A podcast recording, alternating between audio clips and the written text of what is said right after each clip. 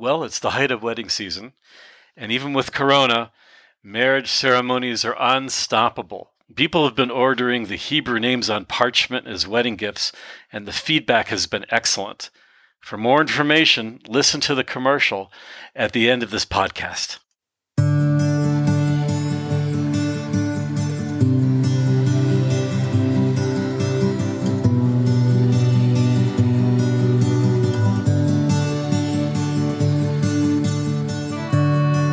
Shalom, and welcome to In the Beginning. My name is Shmuel Bowman, and I am a Torah scribe.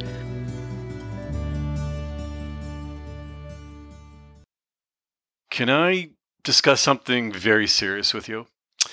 Well, first, I need to give you the background story. It goes back about 18 years ago when one of our students um, coming from the United States, a very, very open minded person, very accepting of everybody and everything and every idea, um, really a, a lovely, lovely young woman who was um, thirsty for knowledge and just had a had a beautiful, beautiful spirit, and beautiful soul.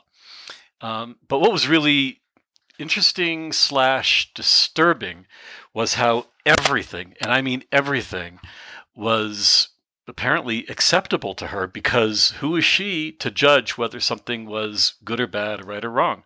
And I remember having her over with um, uh, with another family, and it was Shabbat lunch, and she was talking about child sacrifices. I don't know in some parts of the world, and of course this was completely ab- abhorrent to us, but as far as she was concerned, who was she to judge? Who are we to say whether that practice is bad or good? That particular culture and society obviously felt that it was fine, and therefore we can't deem it to be bad or good. Obviously, we disagreed. We thought that just it just seemed so wrong that that um, uh, and every not only against everything we believe in, but everything that we hold to be true. Uh, that idea of offering your child up as a sacrifice, literally murdering your own child, um, seemed to be just plain wrong. Anyways, this young woman, after our uh, educational program was completed, she actually was uh, volunteering at a um, at a center in Haifa uh, which specifically focused on helping Israeli Arabs, which is really a really great idea. Now, 18 years ago was a time when there were a lot of um, suicide attacks and um, a lot of recruiting going on for terror organizations. And in fact, uh, one particular terrorist organization uh, went after her and and recruited her, recruited her for their organization and so she was kind of pulled out of that world of you know humanitarian efforts and really very i think very naively joined this uh, terrorist organization. Um, and i remember very very clearly that um, they actually brought her to my office in jerusalem. They stayed in the lobby. She had two or three people who were kind of like watching her at all times. And um, they allowed her to come on her own to my office on the second floor. Uh, she knocked on the door. I knew the background to what had happened to her. Um, and I knew that she was on her way to Gaza. And she came into my office and she said, I only have a few minutes. What do you want to tell me? And what do you do in a situation like that? What do you do when somebody who you know and you care about um, is on their way to Gaza to be literally part of a terrorist organization? And the same terrorist organization, not too long afterwards, was actually responsible for a horrific bombing in a um, in a pub in Tel Aviv. Um, so she came to my office and she said, look, I'm going. I'm, I'm, I'm, that's it. I'm on my way to Gaza. What do you want to tell me? And I knew that in a couple minutes, you know, what do you, am I supposed to get into a discussion with her? Am I supposed to hear what she has to say and then, you know, refute or, or argue or come up with counterpoints? What do you do when you have like a minute or two minutes and then that's it? And I looked at her and I said the following I said, If you stay with this people, you will die. And that's it. That's all I said to her. And she looked at me with these eyes like, Yeah, I, I know. I guess I know that. And then she turned and she said, I have to go. What do you do? What do you do when you're faced with somebody who is so doing something wrong uh, that getting into any form of argument is totally fruitless. You know, we live in a in a world which is very complicated. We live in a world of um, pluralism and of multi uh, ideas and ideologies, and really, for the most part, uh, differences of opinion is really great and it's really healthy and it really generates more creative ideas. And in fact, great collaborations can take place amongst people who are different to really make the world a better place. Having said that, sometimes it's not the case. Sometimes we're faced with pe- with a person or people where their very ideology is just plain wrong. This week's parsha in the Torah is called Parshat Re'eh, we can find in Deuteronomy chapter 13 something very, very meaningful regarding this subject that I'm raising today. Okay, it says, Al kol davar asher anochi chemoto. I'm reading chapter 13, verse 1. Be careful to observe only that which I adjoin upon you, says God. Neither add to it or take away from it. If there appears among you a prophet or a dream diviner, and he gives you a sign saying, Let us follow and worship another God whom you have not experienced. Even if the sign that he named to you comes true, so do not heed the word of that prophet or that dream diviner. For the Lord your God is testing you to see whether you really love the Lord your God with all your heart and soul. Wow, what a what an incredible message that is. Incredible message. God's giving us the Torah.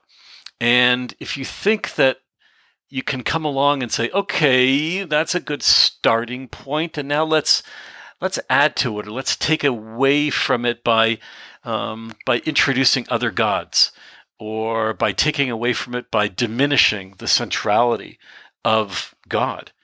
If that happens, so there's no room for discussion. There's no room for discussion. And I, this just seems obvious to me, absolutely plain and clear.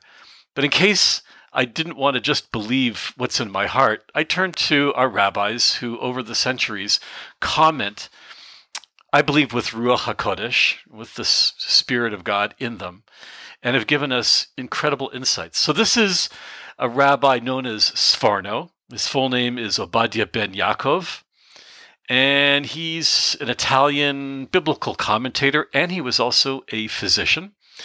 And he lived in the 15th century. Okay, born in 1470, passed away in 1550, and he is known for his very clear and intelligent comments on the Torah. And so what, when it comes to the idea of, of do not heed the words of that prophet or that dream diviner, so he says the following Do not even turn to listen to find out if his words have even partial substance. For there can be no question that the man is full of lies and tells you things he has made up all for an evil purpose. Okay? Ki devar sarah. For that, what he portrays as a miracle is nothing but sleight of hand or forgery of some other kind. Isn't that incredible? Do not even turn to listen to him. You know, it, it's difficult because we want to be able to, right, be accepting and we want to be able to learn from everybody, right? This is the interconnected world we live in. This is the, the access to the internet, the access to webinars. Okay. We live in, as we know, because of Corona, especially, our world, you know, is completely intermeshed. And yet, there are going to be some people and some ideas that are just plain wrong. And there's there's not even there's not even a, a, a, a opportunity that we should start an argument with them, that we should start reasoning with them, right? As Sforno says, do not even turn to listen to find out if his words have even partial substance. Don't even turn to listen. Just really ignore that person. Not easy to do. And yet, that's what we must do. That's what we must do because the moment we turn to that person, in a sense, we condone, we give legitimacy as if that person has something legitimate to say. When I think of that woman who came to my office, and the words that came to my mind were quite simply, I want you to stay alive. And going down the path that you're going will result in your death. There was really nothing much else I could add.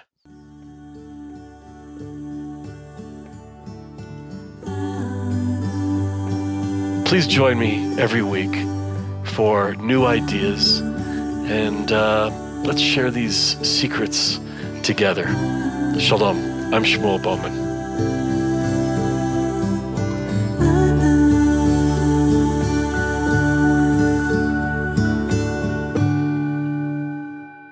Looking for a special gift for a wedding, birthday, bar, or bat mitzvah? Anniversary, corporate, wellness, or condolence? Shmuel will create a Hebrew name on parchment in the traditional Torah scribal form. The parchment is framed by an original design paper cut depicting the unforgettable Jerusalem skyline. The paper cut is available in three beautiful colors midnight blue, burgundy wine, and desert beige. Please visit our website www.sacredscrolls.net.